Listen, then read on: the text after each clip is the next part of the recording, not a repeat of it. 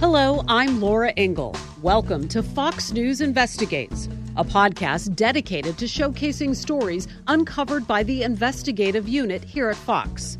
Today, we're going to begin a multi part series on charges of sex abuse committed by the police in Louisville, Kentucky. A warning that some of the material you're about to listen to may be disturbing and may not be suitable for minors. Before we begin our stories, it's important to note that two of the officers involved in this case have pleaded guilty to sex abuse charges. The civil litigation that brought the scandal to light is still ongoing, and Louisville is still trying to heal.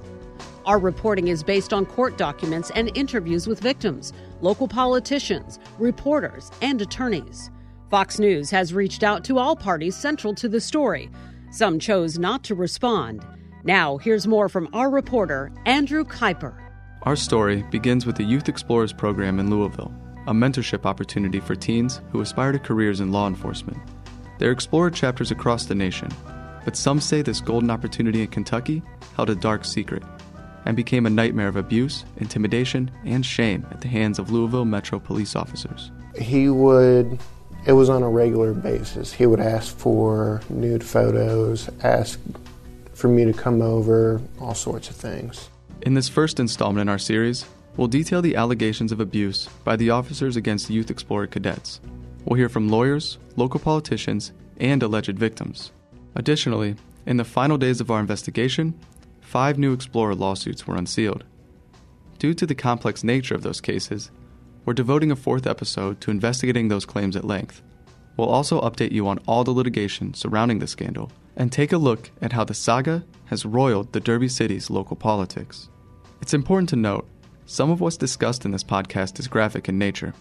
To start, we'll hear from the lawyer who filed the first lawsuits on behalf of the former cadets. And you, you take a young person who has been sexually assaulted, sexually abused, intimidated, who has gone so far to tell another officer, um, and nothing happens. David Yates is a councilman and attorney in Louisville. In 2016, he was contacted by someone claiming to have been sexually abused by officers in the Youth Explorer program. And, and I had hoped that, that, it wasn't as large as it was. Um, but it was just a terrible secret. Yates filed the first lawsuit that contained a striking number of allegations, including rape, destruction of evidence, and intimidation by Louisville Metro Police Department officers. We'll get into the details a little later on, but first, Yates' story about how he learned of the abuses. Uh, it started uh, an individual um, had spoken to me, and through my law practice, I was con- contacted. Um, well, eventually through a client, and um, I think I, I filed with NC in March 16. NC was a Youth Explorer cadet that filed the first lawsuit against the Louisville Metro Police Department.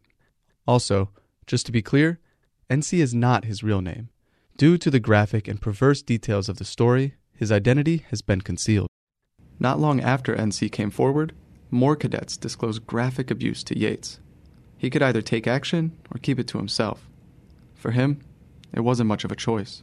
They had the data that they, you know, from, from their social media sites, the text messages and stuff, um, from the individual abusers. Um, I think that the, their individual stories all corroborated each other. Pictures of the genitalia of the abusers that they had sent them. The tipping point that led him to file suit was what he calls the inaction of police leadership to hold officers accountable for their abuses. Then there was the other young lady. There was another case that was filed, um, but there was another situation, and the, the media covered it, that she had reported what was going on. Um, they came to her home um, they assured the parents that this officer would never be around um, anyone, youth again, wouldn't be an officer, was going to be on the chief's desk. Yates named officers Brandon Wood and Kenneth Betts the alleged primary abusers in the scandal. Also named were officers Curtis Flaherty, Police Chief Steve Conrad, Mayor Greg Fisher, as well as the Boy Scouts of America and Learning for Life, two parent organizations of the Youth Explorers program. I made multiple attempts to speak with Betts, Wood, and their lawyers about the ongoing civil and criminal cases against them. I even ran into one of Betts' attorneys in an elevator in Louisville. Despite all of this, they refused to offer comment or make themselves available for interviews.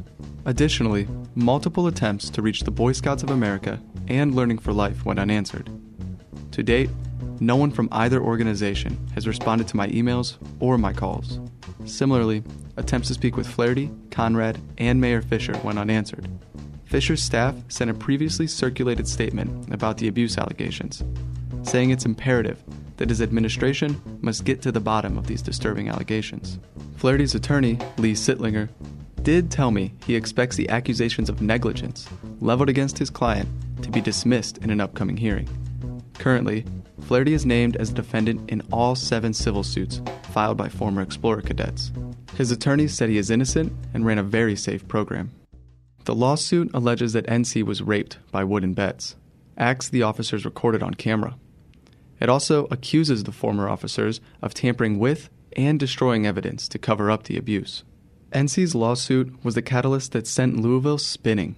The allegations made by Yates in that lawsuit are what led to resignations, firings, investigations, and criminal charges being filed against Betts and Wood.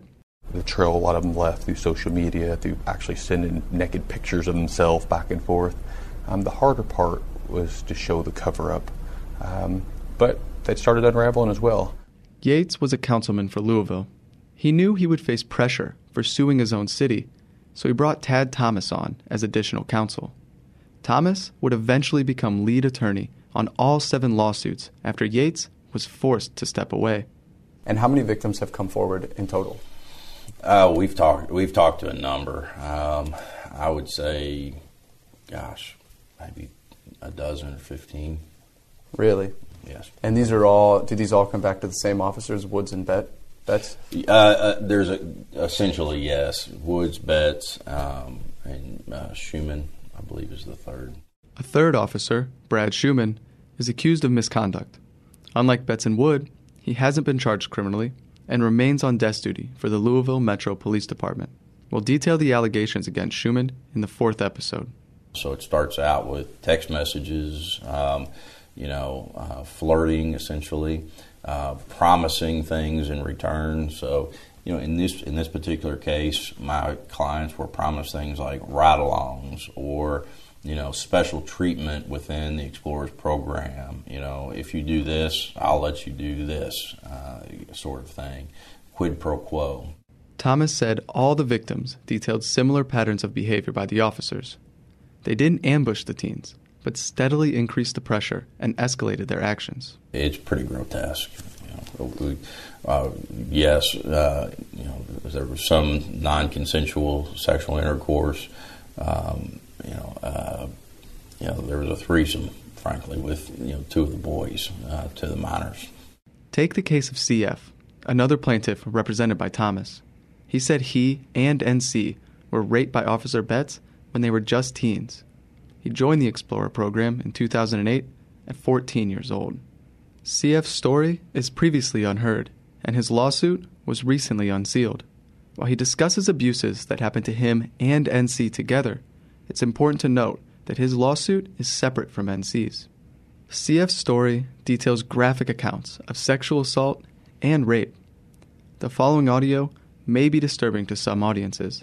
Additionally, my voice in the following clips is a little quieter than normal. It's a result of the circumstances of our recording, and there's no need to adjust your headphones. My father, my whole family was always invo- involved in public service. So he was a captain on a fire department. Uh, he was a police officer in uh, in a city near us. So we were always involved with public services. So you knew you met officers Betts and Wood very early on. Then Yeah. were they? Tell me a little bit about how they would interact with with the larger group.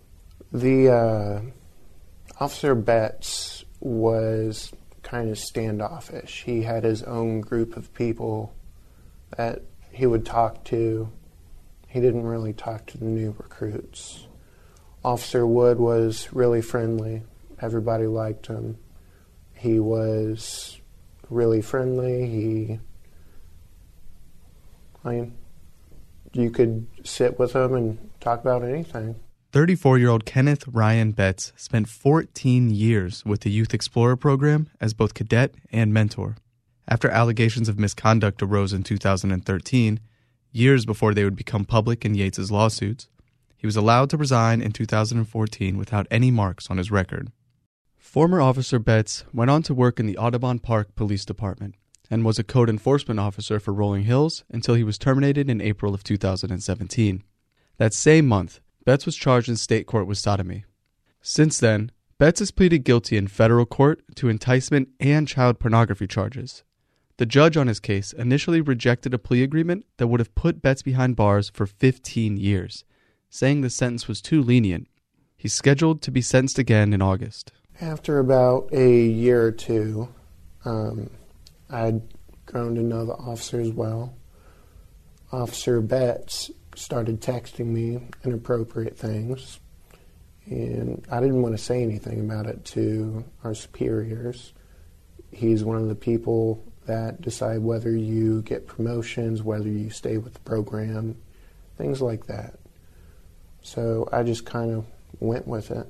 What would he text you that was inappropriate? It was it was beyond like friendly conversations. He would ask for nude pictures, ask for favors, stuff like that. Ask if I would want to go work details or do ride-alongs with him. When did you feel like he had crossed the line and started to become a predator?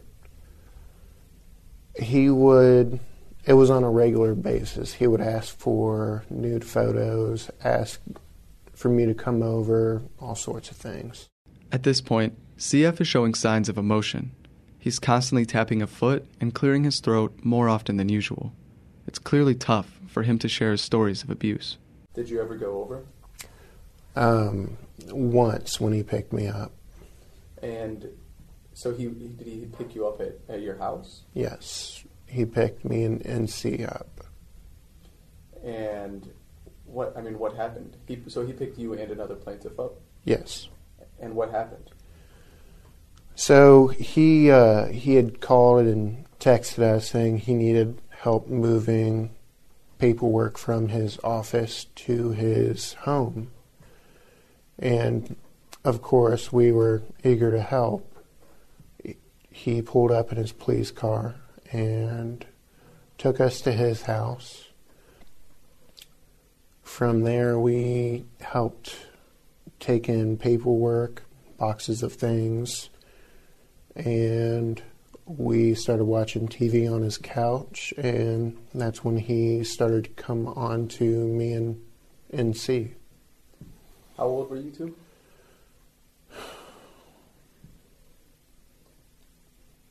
We were in the range between 15 and 17. Did he give you any alcohol? He uh, he said the fridge was full of alcohol, and that's when he started to come on to us, and I was extremely nervous, didn't know what to do, who to call. So that's when I started drinking. And from there, he took us into his bedroom and um, some messed up things happened. Did he did he wait until you were were drunk to take advantage of you? No, I had about two or three, and I had a buzz, and that's when he pulled us back into his room, started taking our clothes off, and kind of pushed us onto the bed, and from there it led on to him giving us oral sex and us giving him oral sex. And it led to him uh, penetrating me and NC. Uh, he took us back to our house about an hour or so after, and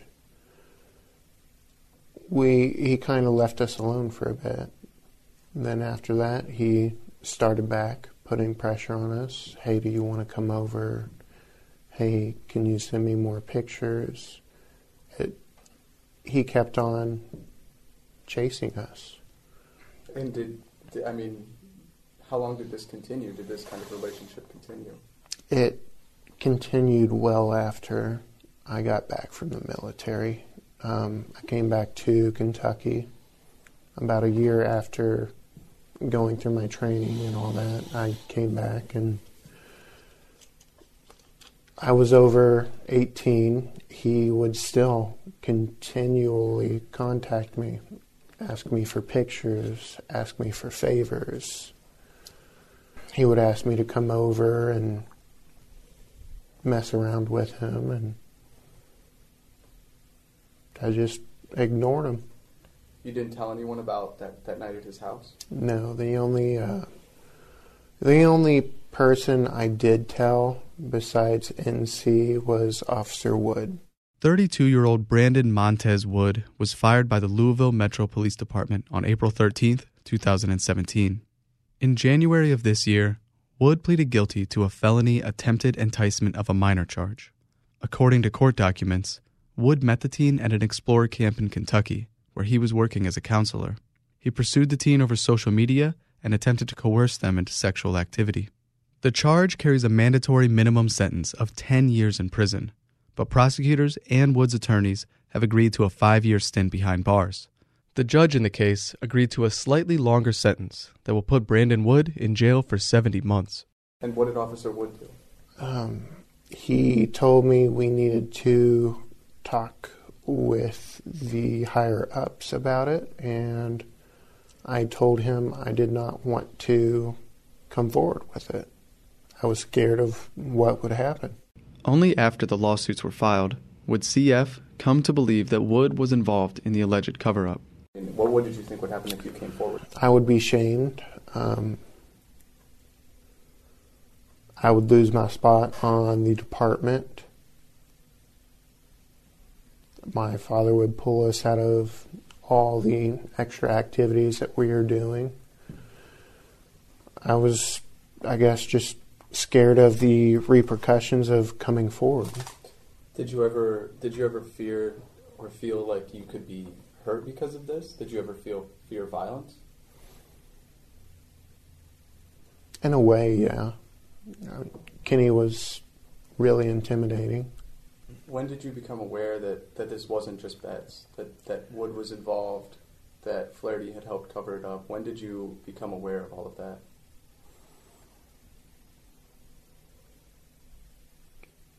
I wasn't completely aware of the situation until it was completely brought to light about a year and a half ago. When everyone started filing suit? Yeah.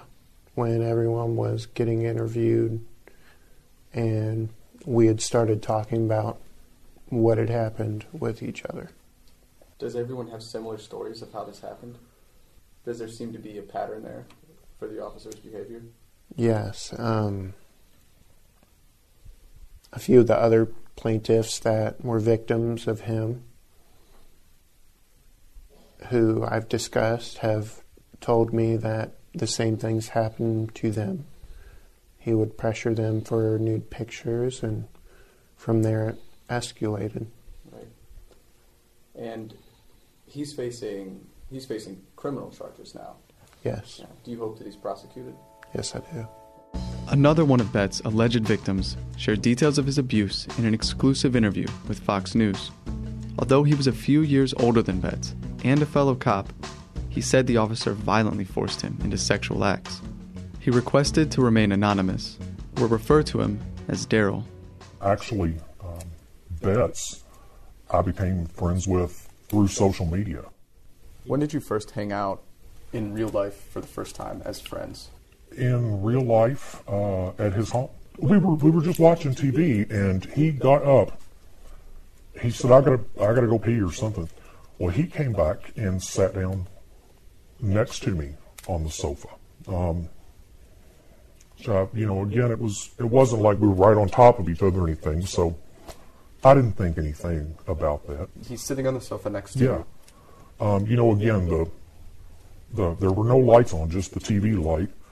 Um, so you know, at that point, I, I wasn't really thinking consciously that something's wrong here. Um, but you know, I thought, well, this would still almost felt awkward. So I was kind of, you know, just making conversation about things to go along, and he asked me a question about something, and by now you know I can talk if I need to. Um, so I started going off on this, you know, this subject or whatever, and I wasn't, you know, making eye contact with him. I was looking at the TV again. It's darker in there. Um, so I'm I'm going through the story of whatever I was talking about, and it was almost like the situation that I had been in before, um, where he took my hand and pulled it over, and uh, for lack of a better term, he was excited. We'll put it that way. Um, you know, that was it was it, it was. I, I don't even know the word to describe that other than than just shock. Um, you know, so I I jerked away and you know just kind of made a joke about it, like you know, kind of trying to laugh it off and and uh, you know ease the tension or whatever that that I had going on. Um, you know, and I, I made a joke or something, and you know, about that time it was he was almost like you know like no really and pulled my hand back over, but this time you know he had used his other hand to pull the front of his pants down, and when he pulled my hand back over, he was exposed.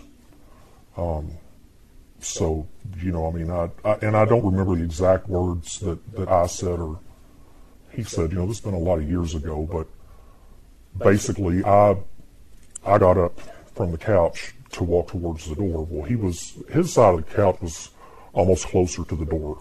Um, so I I kind of got up off the couch and walked around. There was a like a coffee table there, and I walked around the coffee table towards the front door, and you know he had jumped up and got over there kind of before me, and you know was like apologizing, like kind of apolo- trying to apologize his way out of it. You know that's like he didn't mean to do that or whatever, and you know. But that time I was at that point. I was I knew I, I needed to go, so I was like, you know, well, I forgive you or whatnot. You know, no biggie, no harm, no foul. But you know, I really do need to start heading home. I, I, I thought I think I told him I had something. I, I made up something to get out of there. Um, and I don't know what came over him because I'm a little I'm a little bit taller than him, and then you know even our build, I, I was you know I'm I'm a little bit bigger than he is even in build, but I, I don't. It was just almost like a superpower came over him. He he grabbed me, but the way he grabbed me wasn't like you know two friends wrestling around. Like he grabbed me in a force that was like you would grab a suspect that that you had just caught fleeing from you. You know, you get them and you can't let them go. Um, but he grabbed me in that way. But you know, and at that point, I mean, obviously, I could have I could have fought with him, but you know, again, you've got two seconds there and ten billion thoughts going through your head that I don't know I don't know what what hit me, but I was thinking things like, you know, I don't want to get in a fight here. I want to tear up his house. You know, we've we both know common friends, and uh, you know, just so many things. But he he overpowered me and and pushed me down to the floor, like got me down to, to onto my knees. Um, you know, he had gotten. I, I remember he had gotten a hold of my ear, but in such a way, pulling so hard that I literally thought he was going to rip my whole ear off my head. Um, and after leaving, I'm surprised it wasn't at least bleeding. But yeah, I mean, he, he had a hold of me in a way that I mean, I I couldn't move any other way, or else you know he had that kind of hold on me. Um, but he, um, you know, the way he had a hold of my ear, and he was he was still exposed in the front of his pants, um, just like they weren't all the way down, but he the front of them was pulled down. Um, and um, well, we'll just say he, yeah, he he forced me, um, yeah, yeah. He used physical force. But he used physical force, and you know, it, it's it, the way he had a hold of my ear stunned me. First of all, I just didn't I didn't know what he was trying to do there. Um, but you know, he, as I remember, once he had me down to my knees, I had tried to move or, or something, but I mean, he he gripped up and twisted that much harder. I was I was stuck. And he forced you to have to have intercourse. No, he forced uh, uh, oral sex. And were you were you scared in the, that moment? Did you feel like he could he could really physically hurt you, or, or possibly even the way he the way he had the way he had a hold of my ear, um, you know, and he had grabbed, you know, because we were facing each other. Um, but once he had once he had pushed me, he got me in in order to get me down. He he kind of used one of his legs to unlock one of my knees you know how you do when you used to go behind your friends at school and unlock their knees from the back. But he had done that to, to my leg with, or to my knee with one of his legs. Um, but he had, there was such a grip on my shoulder and his other hand on the, on the other side on the ear, and he was pulling so hard. Um, but the shoulder tactic was what he actually pushed me down with, but he was pinching so hard with that tension, I just I didn't have nowhere else to go. Um, but yeah, he used uh, it was it was physical force. Um, um, we'll just say that uh, it didn't last very long. You know, it was it was quick. Um, you know, and once he finished, um, he let go of my shoulder, but still had a hold of my ear because he knew I was probably I was going to jump up and you know uh, one of two things hurt him or, you know, damage some things trying to get out of there. After this ordeal, Daryl said Officer Betts shoved him out of his front door before bolting it behind him. Daryl drove home and didn't tell anyone what had happened. He said he was so distraught, all he wanted to do was erase any memory of that night. He thought it was all over until a year later when Betts contacted him again. He popped back up on social media, um, you know, when it was it was there was there was a a really long, sincere apology. You know, um, all that time. You know, again, I had blocked it out that whole time and hadn't. You know, just I thought, you know, just live and learn. Um, but you know, there was he popped back up, apologized.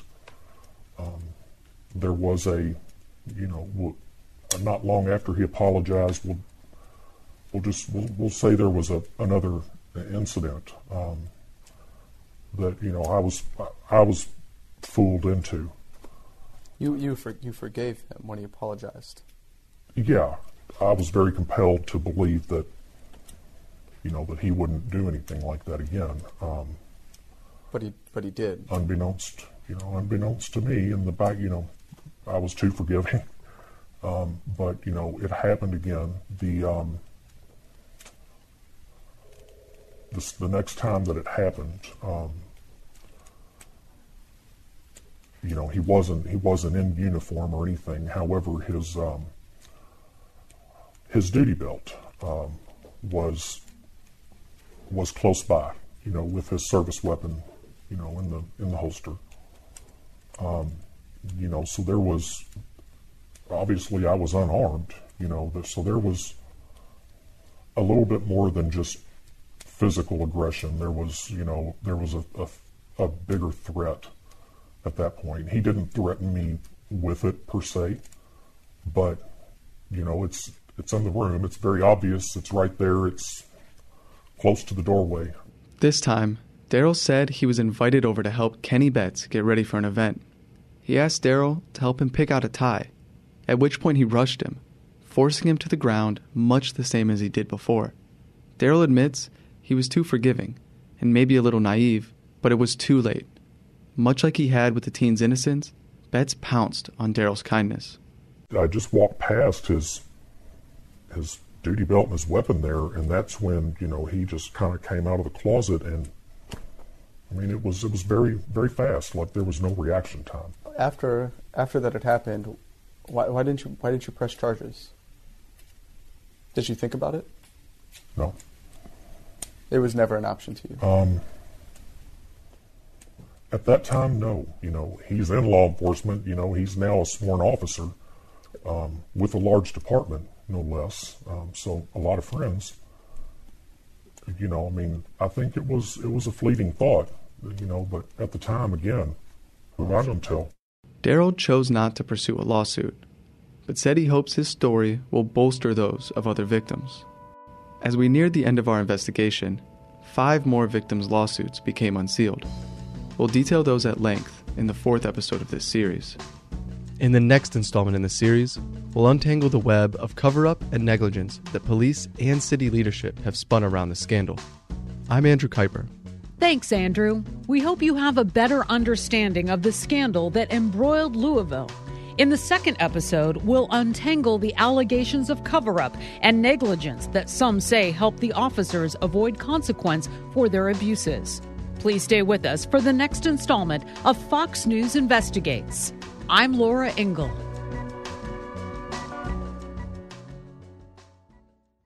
I'm Charles Payne. Listen to my Unstoppable Prosperity podcast so I can get you making money right now. Whether stocks are hitting new all time highs or in free fall mode, opportunities abound. So, why are so many potential investors still sitting on the sidelines? In a new season of my podcast, I'm going to get you in the game. After 38 years on Wall Street, I'm ready to impart some lessons and get you invested in the greatest wealth generating machine in history. Listen anytime, everywhere at foxbusinesspodcast.com or wherever you listen to your favorite podcast.